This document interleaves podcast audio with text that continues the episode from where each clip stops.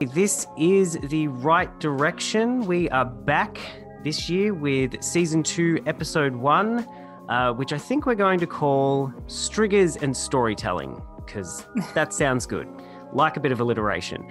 Uh, and we are here today with Gabriela Houston, who is the author of the debut novel, uh, The Second Bell, with Angry Robot Books. So thank you so much for coming on today.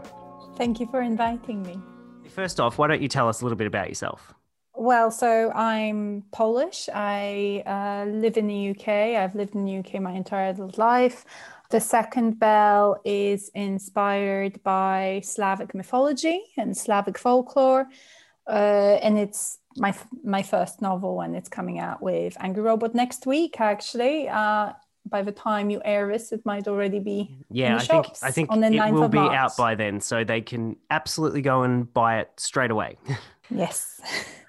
the first question I have is one that I ask people all the time when I have someone on, and it's it's important to ask because for new writers to understand that everyone has a different process. So what I want to know is what was your sort of process from conception to publication? And sort of what was the time frame of that? Because everyone has a really different experience. Yes it's uh it's a complicated question. And basically i wrote the first five pages of the second bell uh, a while ago. And then i sort of left it uh, for a year or something while i was doing other projects. And um and then I came back to it and I wrote the whole book in three months. And then uh, I sort of, you know, obviously edited it, had beta readers go through it. And when I was happy with it, I started querying agents. So I had I got an agent in sort of late 2018, but I parted ways with her in early 2019 because it just was it, it just sort of didn't uh, work out. It wasn't working for either of us. So um, and then i went back out um, trying to find an agent. I did. And we went on submission uh, late 2019 and within about two weeks i had an offer from angry robot. So, that's pretty so impressive. it, it's my lovely agent john baker um, from Bell Lomax Moreton i think. I I, I, think the magic of his pitch so made this happen. Well, so, you know, also um, I suppose the magic of your writing too. I suppose that needs to be given credit as well. Well, my hope is that that's what people will uh, will say. It's not something I'm supposed to say myself, is it? No, I know it's one of those hard things, isn't it? When someone says something nice about you, you're like, well, I, I don't really like saying things like. Uh, I'm I'm very much like that. Oh well, I, I I very much like hearing nice things said about my book. um, I worked hard in it, and I'm proud of it. And and you should absolutely be proud of it. And I think you should also be proud of the fact that you were able to get the book written in three months, because that is no small feat either. I, I mean, uh, written my debut, to... but I have written uh, other books, and it's this seems to be sort of an average for me for kind of like a standalone book. This is not a massive epic kind of trilogy thing. So this is a standalone, uh, a real standalone. It's a self-contained story. Um, so it was once I had the sort of initial idea and it was clear in my mind. It it it, it was quite quite easy to to write. I know everybody has a different process though. I find that when I'm in a zone, I just you know I sit down every day to write. Um, I usually have my writing buddies on Zoom call, so I see them hanging out in the corner of my screen, and and I just write every day. And if you write as much as little as one thousand words a day, then in three months you have ninety thousand words. Yeah, and I suppose that's true. That's that's one way of looking at it is is having that those targets to hit. Yeah, I don't think it's even as much as like targets. It's just if you just write, let yourself write. Um, and don't worry too much about you know how much sense it makes. You just sort of let it flow um, and you can always fix whatever needs fixing later I think the worst thing someone can do is just sort of sit in front of an empty screen because that's terribly discouraging. And it's interesting that you bring that up because I have a an unpopular opinion, I think, mm-hmm. amongst writers, particularly new writers, that um, I don't think writer's block is a real thing. And that probably gets some people's backs up. But I think you can always sit down and write something. And even if it's garbage, even if it doesn't make any sense, you're getting it down on the page and you're sort of consolidating it. So even if it's not at a publishable standard, you can you can manipulate that, you can edit that. Um, whereas when you just say, I'm sitting here and I literally can't write anything, I, I feel like that's a bit of an excuse for some people sometimes. And I guess it comes from to the expectation that like when we see in movies and TV shows, people write a book and they get industry level pros straight out of the gate, first draft. And that's kind of not how it works. But I think people think that's how it works. So I think that's part of it too. I think, um, I mean, of course, to an extent, yes, it can be an excuse. I think it's important, especially at the moment with the lockdowns and all that, like it's important to acknowledge that mental health issues can be a real barrier. So, you know, uh, writer's block in as an extension of uh, sort of, you know, the, the depression or, or, mental health uh, issues is a very much real thing, especially when in lockdown it's very it, it can be very hard to focus. Uh, i've had a lot of people tell me that they have they can't read at the moment. Like you know, people who have been great readers their entire lives suddenly can't focus on reading a book. And i think in writing the the one thing that I've always found to be true for me is that I can't produce art unless I'm consuming art. You need to be stimulated intellectually, and you need to, um, if you don't read, if you can't focus on anything, you can't even watch anything on TV, you, you, you don't listen to music, you don't then it's very hard to get back in a in a mind frame when you can do this. Of course, that is that is a very unusual situation, and I do think that people can, in general, get over writer's block by, you know, like you say, just putting something down. Um, sometimes I, I would, if, if I'm really stuck, if I'm really stuck, I just start writing complete nonsense. Yeah. And I mean, I mean, like complete nonsense, you know. And the main character then decided to go shopping and do whatever. And the process of typing uh, the words actually gives you ideas. It's right the process of writing, physical process of putting words on a page. Uh, makes your brain work in a different way and it it helps you get through but of course if you can't face a computer screen and you just feel horrible then that it might not feel like the most helpful advice it's this is so this is, I, I'm, so i'm definitely caveating that advice to people who are not in you know the depths of this despair currently. No absolutely. And that's where i guess it's just sort of a semantics thing that i guess i'm seeing those two things as completely different. Like obviously if you're or you're suffering from from depression and things like that that's obviously a valid excuse. But i think you you do raise an interesting point because uh, I was talking to a friend online, I think it was yesterday, and she said to me, because she started writing again, and she mm-hmm. said that, you know, it's about pushing through that barrier because writing is a muscle that you have to use. And if you don't use it, you lose it and you have to sort of that retrain yourself. True. And I think that's true of reading as well. That like if you fall out of reading and you fall out of the habit of reading, it can be hard to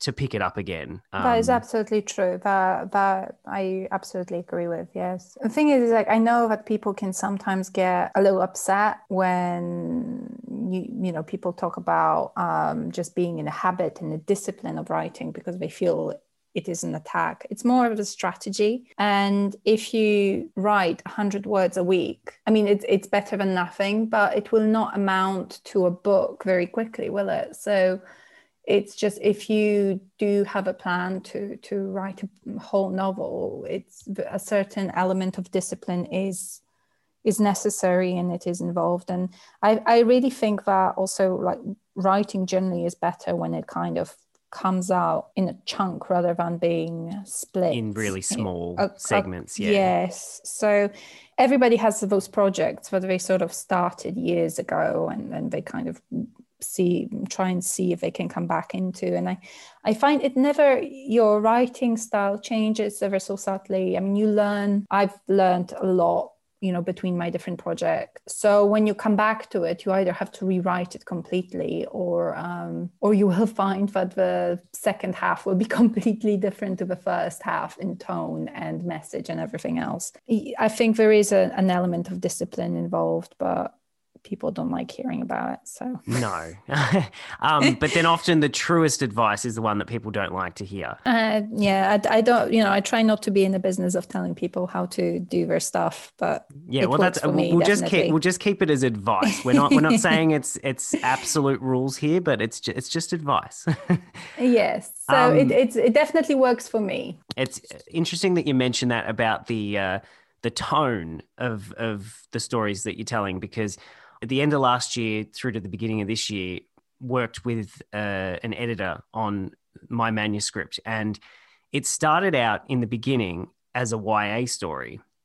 But by the end of it, I just thought it some of the stuff that's happening in here is too dark to mm-hmm. really be able to de- to delve into it. You know, I, it needed to be an adult story. So it was interesting that you you sort of progressed through this with the notes and everything else, and then when you go back from the start to looking at the end, tonally they don't match because you do. And I think it is it, it, every book that people write should be a learning experience uh, in one way or another, whether that's learning something about yourself with the mm-hmm. theme, whether that's learning about how to write, or whether it's both.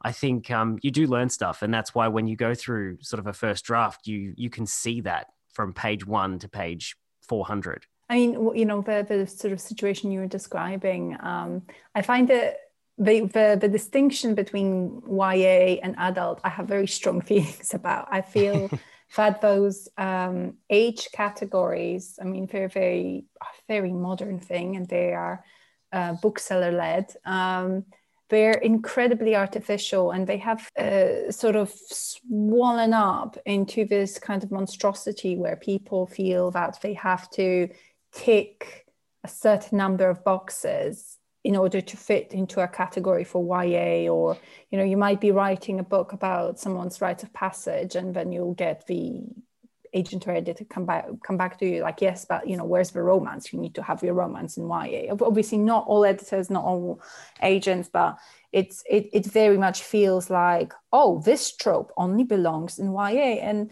I or this trope only belongs in adult or upper middle grade. I just I don't find those categories to be particularly helpful. I know if a book is categorized out as YA, I roughly know what to expect, but that in itself is not particularly helpful to me either. I just read the blurb, and that the blurb should tell me what the book's about. It's um, I think these days I think um, Jane Eyre would be categorized as as YA, and it it would feel odd, wouldn't it? It would, yes. to, to put to put it on the shelf in the YA category. I think most most Jane Austen would be categorized as YA. I mean, most of her characters are what 19, 18. Yeah. So prime sort of YA, YA category, especially with books written by women. That seems to be uh, they, they are particularly prone to be categorized as YA, even if they don't necessarily fit that description. Fit that mold, yeah. I'm, I'm, I'm not a fan of those distinctions because you, you know, you sit down because you want to write a story. You have some ideas about what you want to explore in a book. You have some ideas for the characters, the settings, and you write the book. And then where to put it on shelf shouldn't be, you, you shouldn't sort of trim the book to cut certain bits out because like, oh no, this doesn't fit in the YA market you know i'm writing a book for 19 year olds not 22 year olds it just I, I i'm not i don't i'm not sure that's entirely helpful. And and I have heard recently, um, I've, I've, had some people tell me that the, uh, the current trend apparently is that YA as a category is being phased out because sort of young adult readers, people who read YA books are not just sort of young adults, as, as, as the age category suggests, they're mostly read by adults anyway. And people who are sort of older teens want to read from the adult book category. So it just it just became this thing where uh, this category seems to be sort of less and less popular in terms of uh, like book selling and uh, projects that are being bought and it's more like oh it's either either sort of middle grade now or it's adult Yep. No, and I absolutely agree with that. And I'm actually really, really happy that you brought it up because I wasn't going to go into it. But that's part of the reason, another part of the reason why uh, I decided to shift into that adult gear because um, so much of it feels stale because it was about checking boxes. And I also had a video on my YouTube channel about this. Uh, probably, I think it was at the start of last year, talking about how the online reading community that was in the YA bracket to begin with have grown up and they're in their 20s and early 30s now, but they're still the market that's catering YA. So like it has aged up with them. And I feel like mm-hmm. sometimes mm-hmm. the the younger readers have been left behind. And so that might be why it's sort of collapsing in on itself because now those readers are seeking out some more mature fiction and it's kind of left that that market. So it, even I wouldn't even um make that distinction more mature, less mature when it comes to YA and adult fiction, because you know, uh, Leigh Bardugo's uh, um, Grishaverse novels, uh, they're technically YA. You know, so uh, the Six of Crows, it's technically YA. All, none of the characters are older than nineteen, from what I remember, and it deals with just tremendously dark uh, and brutal subject matter, and they, they are, of course, some of the sort of more beloved and more typical YA tropes in there, but it's it's also very dark. And i feel that the way that some of those topics are handled is very mature and it's very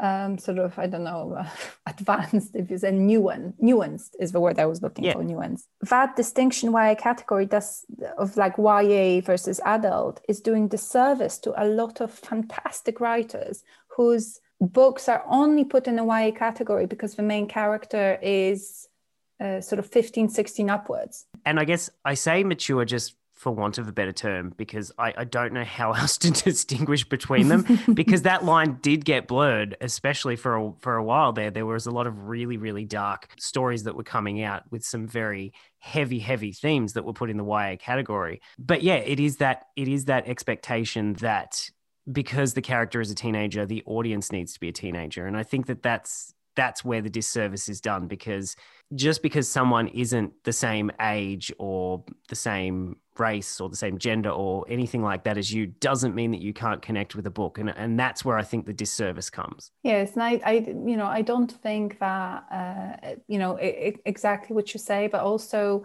you know even when it comes to the level of nuance that you want to put in a book i don't i think that sometimes people kind of stop themselves. They think oh well i'm writing a ya book or i'm writing a middle grade book. I should simplify. I should take some of this away. And i I, I think it's doing a disservice to to to to themselves, and I think it's uh, underestimating the readers a little bit. And people are generally moving away from that happily so because there's been quite a few wonderful books. I just finished reading uh, the gilded ones by namina forna which is a fantastic book. And i think it would sort of generally fall into the ya category but the subject matter is not it's not simple. It's nuanced it's brutal it's dark it's uh, it feels quite you know very real in terms of sort of social taboos and i really hope that we are kind of going to be moving away from this category. I mean obviously i'm starting out in my career so mm. agents you know and editors might disagree with me. I, well, I and just, that's I, that's the hard thing isn't it? That it's like yes, you kind of feel, don't want to define the market in certain terms but like if it is being defined in that way you kind of have to go with it and then subvert it without them knowing. yeah, well, it's not even without them knowing. I think people always uh, want something a bit more fresh, a bit more, a Absolutely. bit more different. And I think, I mean, I I don't really worry over much whether I'm writing a YA book, an adult book, or new adult book, whatever that is. I just, uh, you know, I'm just trying to write the very best story I can, and I leave the category to the sales team and to the booksellers because that is what they do you know? So the moment you sort of fall into the trap um, of trying to tick boxes that's when it stops being fun.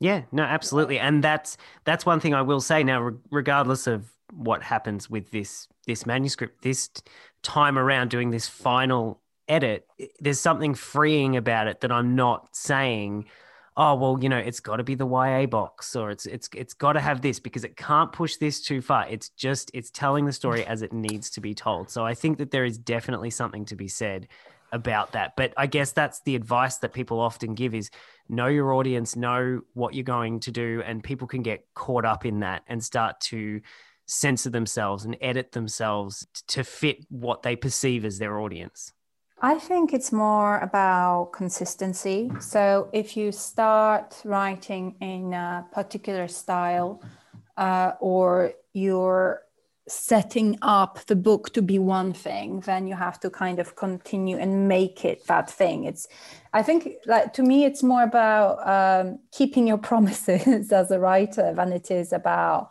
having a particular sort of age group in mind I mean, it's different when you write like writing for children, but um, but when it comes to adults, you know, older teenagers, I, I I think it's more about telling the best story you can. You know, again, I'm sure lots of people would disagree with me on that, but this is my my view on it. Well, but no, as I've said, I absolutely agree with you, and I wish that I had learnt that lesson sooner because it's it's been very freeing to sort of say this is the story that I want to tell and you know think about what audience this is going to fit. But as you say just just keep it consistent the whole way through. Don't start off with you know a children's fairy tale and end with game of thrones. Like keep it consistent. Yeah so you know don't start with a western and end with a romance novel by the seaside I mean, I, I want to see if someone can get that done now, but it's it's not gonna. It doesn't sound like a good idea. So back to the second bell. You say that you're Polish, which I, I don't know a lot about Polish culture. When you were coming up with these things, did you take any sort of creative license with this sort of stuff, or, or was it very oh, rooted in traditional? Um, the thing about Slavic mythology and sort of Slavic pantheon, it's not the same as when people think about ancient Greek mythology or um, ancient Norse mythology. There are no real written records because of the way that sort of history went in that part of the world when when when Poland and other Slavic countries were Christianized, the church made a very solid effort to sort of eradicate the uh, the pagan beliefs and uh, pagan customs, or to incorporate them into uh, Christian worship. In sort of Scandinavian countries and even in the British Isles, there, there, there, was more of a sort of concerted effort on behalf of the monks. It was actually uh, Christian monks who wrote down a lot of the old stories, old belief, and that's why they have survived to the modern day in the form they have. But the opposite was true uh, with Slavic culture. What we know now is basically just it's been carefully um, pieced together from old stories, old legends, uh, songs, poems, uh, bits of folklore and archaeological finds, as well as kind of linguistic sort of sciences trying to piece together how words have changed over time and links to kind of Vedic Hindu gods as well. There's, there's an interesting link there. And all of that is what we now know to be pre Christian Slavic folklore and Slavic pantheon.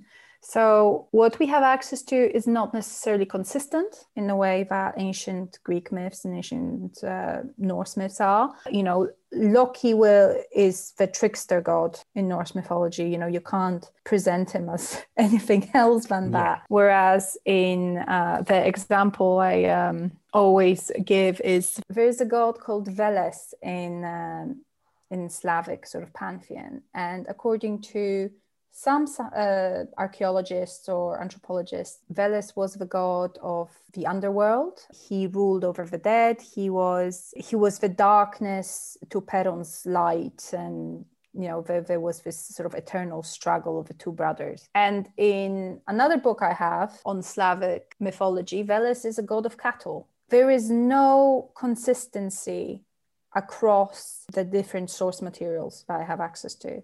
So you trying to capture the feel of a mythology and Slavic mythologies and Slavic folklore has a very specific sort of feel to it. And then you basically just as a writer just you know i'm not a scientist i'm not an academic i'm not a scholar i just go magpie style pick out anything shiny. Try to give it this slavic feel that i remember from the stories um, that were read to me as a child. And just and just go with it. And you know the second bell is inspired by slavic mythology but it's not it's not very close to it in terms of uh, straightforward stories of the Strigas. So in um, in Slavic mythology, Strigas are just straightforward monsters, no nuance, no uh, no redeeming side really. They're either the cursed dead that come back as a monster, or they are uh, people who were born as uh, with with two hearts and uh, they're kind of destined to be be those horrid monsters. And and they're sort of in the in the stories and the source materials where uh, they're little more than um, than Slavic version of uh, vampires really. They just sort of attack people in the forests and you know eat their flesh drink their blood. And there's there's no complexity really when i first read the word in in the book i mm-hmm. instantly went to the only other time i've ever heard it mentioned which was um, andrei sapkowski's the witcher and i just mm-hmm. that's that's why i sort of wanted to ask about the um, traditional side of things because like they are vastly different. It's completely in Sapkowski's um, stories about Strigas, I think, uh, slightly closer to the kind of original source material, which is a cursed a cursed girl who um, who sort of is turned into a monster during nighttime. But I kind of wanted to move away from that, and I was thinking about uh, some of the stories about you know child being born with two hearts and that child is a striga, uh, so sort of cursed from birth. And I thought, well, if it's a child born in a small community with two hearts, that child has a mother.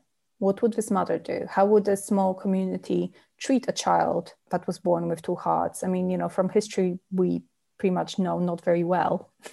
Yeah. Uh, so, uh, so how would the mother react? It would affect her, of course, as well. And that's that was sort of this initial idea for the second bell that it's a story about a mother and daughter uh, and their relationship.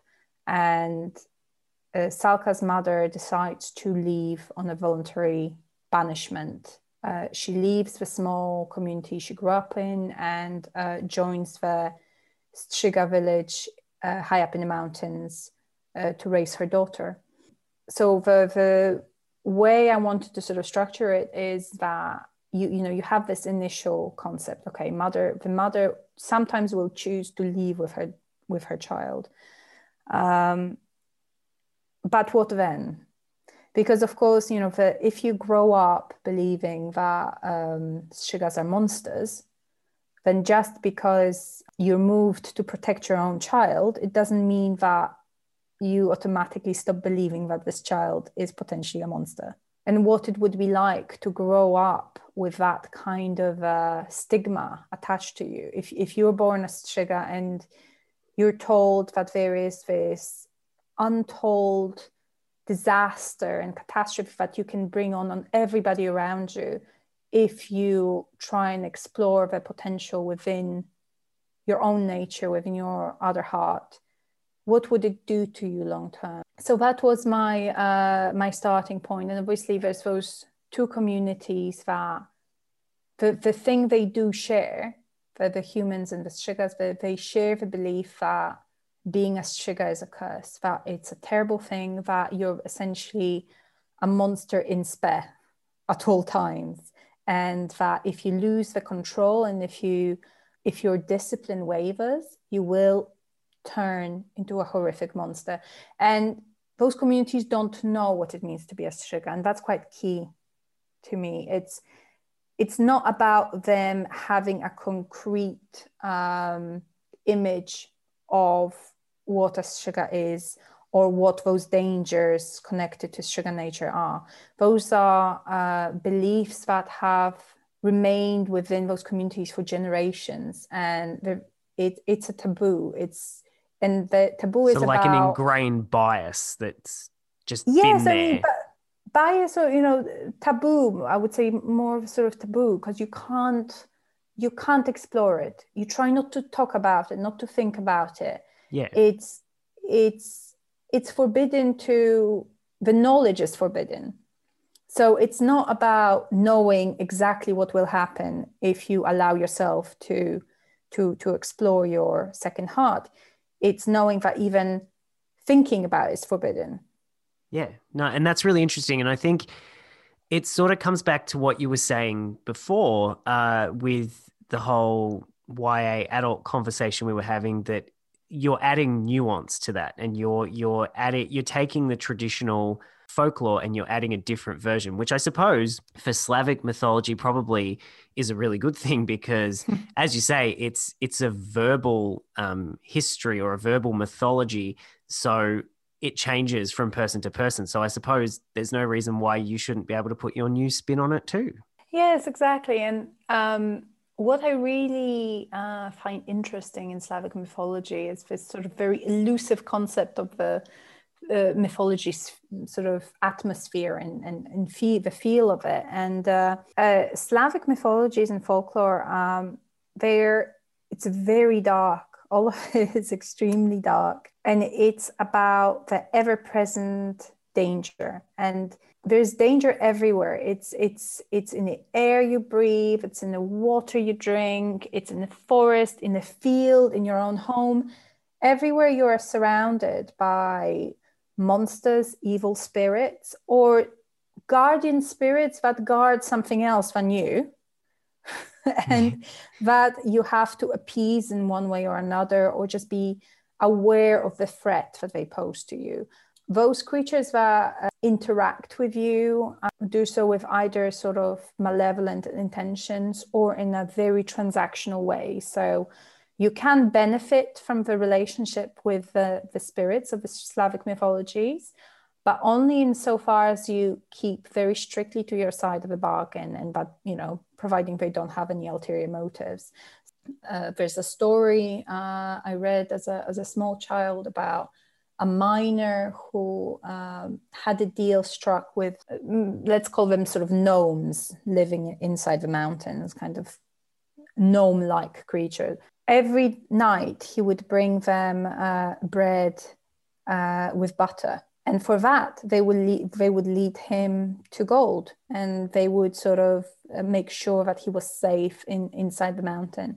And then one day his uh, his wife got uh, a little snippy with him and said well you always get, put so much butter on that bread just put something else on it butter is expensive just they won't know just put some mashed potatoes on them they won't know the difference it's dark in there anyway so um, the foolish miner does as he's told, and uh, uh, the creatures sort of bring the mountain down upon him and destroy his home and kill him and his wife. kind of I dark.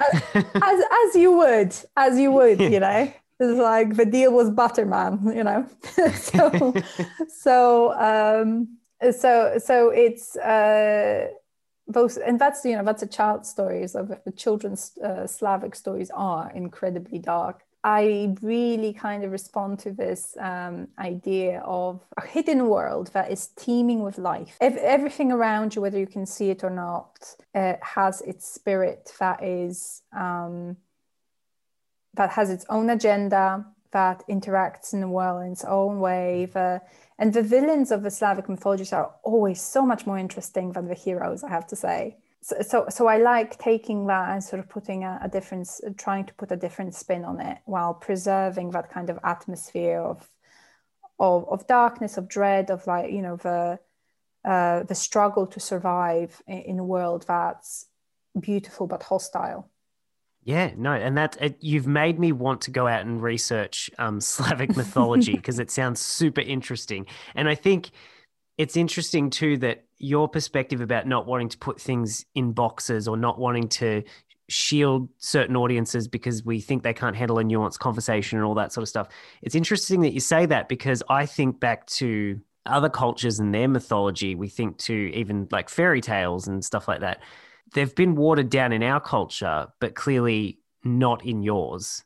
So it's it's very interesting to see that because fairy tales are very dark. Original fairy tales, at least, are incredibly dark. Um, but we sort of watered them down. Um, whereas obviously in in your culture that didn't happen. I think we don't give children enough credit, to be honest. I, th- I think the tide is turning.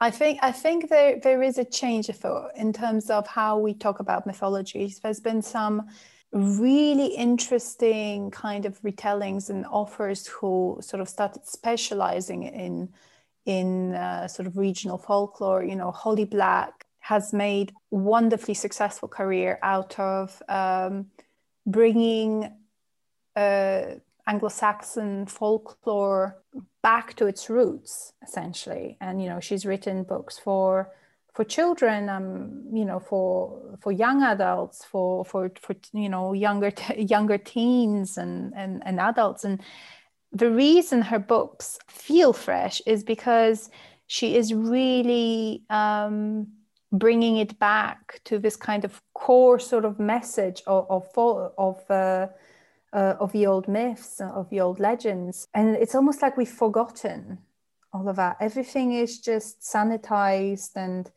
and made. Um, we, we, we try to sanitize everything for children, make it more palatable, but you know the, the reason that the old stories for for uh, old fairy tales were dark is because you you sort of you're trying to prepare a child for the world so well, you know you can't shield, shield a child forever can you i guess they um when when you do sanitize them, not not always when when you clean them up, but when you do sanitize them like that, they, they kind of lose their soul. They lose the purpose, like the purpose of these dark stories and these these creatures that are out to get you or they're out to trick you if you make certain deals with them and stuff. There's there's messages behind that. Like those stories are intended as, you know, cautionary tales for for the lessons that kids need in life. So, you know, they they do need I mean, to sometimes to learn annoyingly so obviously it depends on like how on the nose they are but when you look at uh, some of the um, ancient mythologies you know norse mythologies or uh, ancient greek mythologies the the gods are not perfect. Quite the opposite. They are equipped with extremely human uh, foibles and uh, they represented the world as people of the time saw it. It's, you know obviously it's not it's not just for children. It's more about you know we are trying to kind of tell ourselves stories about how the world works and how we fit within it. And in in a way you know perfection is slightly boring. That's why uh, you know sort of modern fairy tales about pretty little fairies you know that that sort of flit from flower to flower are not as interesting as the fairies that will come and for a lock of your hair they will bring your mother's sight back or something like that. Yeah, like just make it up. It's just it's when when you take the uh, the, the sense of the kind of terror in the not I don't mean terror in, in a sort of horror sense. I mean when you take the uh, the sense of uh, dread or um, when you when you take the sense of um, being apprehend like being apprehensive about the world, then the story just becomes flatter and and and, and I really do welcome this um, this return to kind of original sources and trying to make you know making them more modern and making them uh, sort of making them maybe deeper in some ways than they were in the original stories, but not but trying to preserve that feel of the of the original myths. I, it, it seems to be quite a trend. There's um, I have on my table here the the Witch's Heart, which just arrived today by Genevieve Gornichec. I haven't read it yet, but I'm really looking forward to it.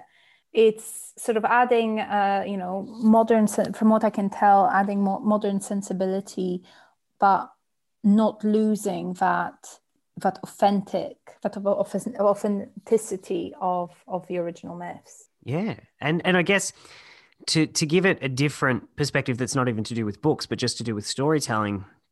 If we were to look at um, Pixar's you know back hmm. catalog of movies like you look at their first movies the original toy story you look at uh, a bug's life and now you look at movies like Soul or Onward, you know, Onward was about coping with the fact that their father died of a terminal illness. Like that's pretty heavy, but obviously they did it in such a way that like kids enjoyed it. Like, Mm. hmm.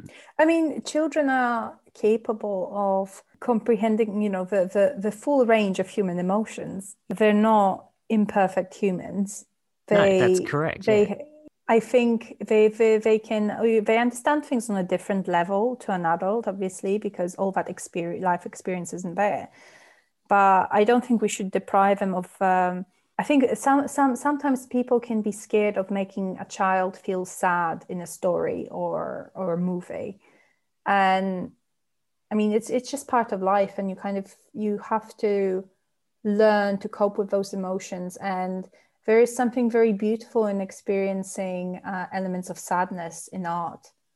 And, That's right, and- uh, I don't think children should be deprived of that. Absolutely. And I think another point that it raises is that while a movie like Onward does deal with, you know, f- your father dying of a terminal illness, there are children who have to deal with that in real life and it might help them to see those those stories and see how these characters go through those things. So it's it's important to acknowledge that sometimes there are children who do have it tough and sometimes to see those characters is is a means for them to say okay i can do this because this character has done that Absolutely. I think it's a very, very good point that um, people go through all kinds of things that we hope they didn't have, that we, you know, we, we wish they didn't have to go through. Not representing that in any way and not allowing them to see them their own uh, life being represented in some way it's just it takes away from them and i think for for the children who are sort of m- more fortunate it takes away an opportunity to um, to to sort of empathize in in a way that doesn't feel too frightening and too immediate. If you watch a movie where you see a child trying to come to terms with a parent's death that gives you a sort of in, I haven't seen the movie, but uh, it gives you an introduction into um, in, in into that you know there's finality of life, and that these things do happen, and you can see this child sort of cope with it, and you can see that they are mental processes that go um, go alongside you know a sense of loss or a sense of you know or grief. I think we do learn through stories. Like we we they give us so much. And i think that um, trying to take anything sad or anything frightening away uh, from from children's stories is doing them disservice Oh, absolutely. And that's why I've said for a very long time that I feel like it's better that uh, children's first exposure to death is Mufasa or Dumbledore rather than a pet or their grandparents or you know their parents or something. Like I think it's it's a better first brush with with death than than someone that is literally in your life. So I, I I'm very much on board with that one thank you so much for being on the show. It's actually been really really great. I love that that these podcasts sort of go in all sorts of different directions and and you know you, you think you start talking about one thing and then you move on to something completely different and I, I love it. And i could talk about writing for days and days on end. So thank you so much for being on the podcast. Um, where can people find you if they wanted to find out more information about you or about your debut novel so i'm most active on twitter um, so my handle is at Gabriela Houston, so it's pretty easy to find me. Um, so I'm on Twitter uh, virtually all the time in COVID days. Um, and I also have a website, gabrielahouston.com. Um, and there and we can leave links to those and in the description. you. I have set up a YouTube channel uh, recently with my friend Caroline Hardaker, who is also an Angry Robot uh, debut author. Her book, uh, The Composite Creatures, comes out in April. and um, our YouTube channel is called uh, Bookish Take, and uh, in it, sort of like we expand a little bit more on uh, what we uh, just discussed in terms of uh, writing tips and. Um, it's it's sort of mini series of, of videos taking us from uh, the initial idea and how to sort of translate into a novel and then uh, going out trying to uh, find a, an agent and you know getting published eventually. So it just premiered last Monday, so, so we're very, Very exciting. I'll have to go about and find it and I'll have to go and subscribe to it. If, if you would like to have a, a signed uh, copy of the book, there's a particular bookseller, uh, uh, an independent bookseller I wanted to recommend. Um, the uh, the Broken Binding. They uh, stock signed copies of the Second Bell and signed copies of other books, and they ship internationally.